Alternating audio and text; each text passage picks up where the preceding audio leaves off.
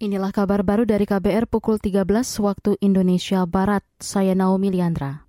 Menteri Koordinator Bidang Kemaritiman dan Investasi Menko Marves Luhut Binsar Panjaitan meminta orang Papua tak melulu ribut dan mengeluh.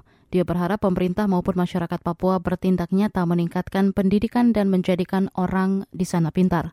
Soal ini, Luhut dan Menteri Dalam Negeri Tito Karnavian bakal membuat program belajar untuk sekolah dasar SD di Papua.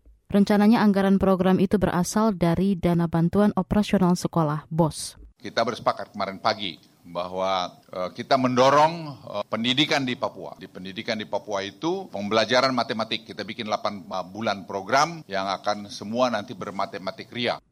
Luhut mengklaim Cesar Erchanil Hendrik atau Nono, pelajar SD usia 8 tahun asal Nusa Tenggara Timur yang menjadi juara satu kompetisi matematika dunia hasil dari program pembelajaran matematika tersebut. Nono mengalahkan 7.000 peserta lain termasuk dari negara maju Amerika Serikat. Luhut ingin hasil capaian dari program tersebut bisa disampaikan ke Presiden Joko Widodo November mendatang. Menteri Desa Pembangunan Daerah Tertinggal dan Transmigrasi Abdul Halim Iskandar menyebut Undang-Undang Cipta Kerja membuat badan usaha milik desa BUMDes milik miliki entitas baru sebagai badan hukum yang resmi. Kata dia, lahirnya Undang-Undang Cipta Kerja memudahkan ruang gerak desa untuk mewujudkan kemajuan dan memberikan kesejahteraan masyarakat. Sekarang ini itu baru betul-betul eksis sebagai sebuah badan hukum itu sejak lahirnya Undang-Undang Cipta Kerja. Terima kasih Pak Presiden Jokowi atas segala perhatian dan komitmennya sehingga BUMDESA hari ini sudah dengan tegas di dalam regulasi, di dalam sistem perundang-undangan kita dinyatakan sebagai badan hukum. Dari entitas hukum baru Menteri Desa Abdul Halim menambahkan pembentukan BUMDes sebagai langkah tepat untuk mendorong kemandirian desa melalui peningkatan ekonomi di desa. Kata dia hingga 2022 ada lebih dari 60 ribu BUMDes telah beroperasi. Ada pula 6.500-an BUMDes bersama yang telah berdiri.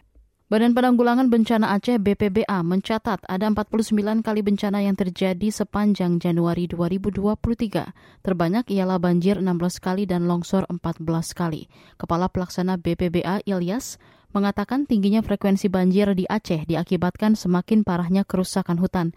Kondisi ini mengakibatkan hutan tak mampu menampung air hujan ya, masyarakat yang pertama harus waspada kan. Yang pertama siap menghadapi bencana karena bencana ini kan bisa datang kapan saja kan gitu dan di mana saja ya.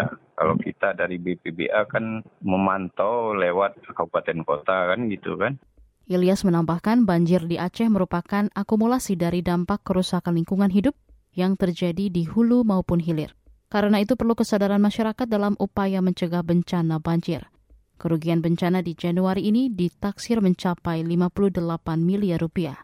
Selain itu ada dua orang korban meninggal akibat terseret arus banjir. Saudara, demikian kabar baru KBR. Saya Naomi Liandra.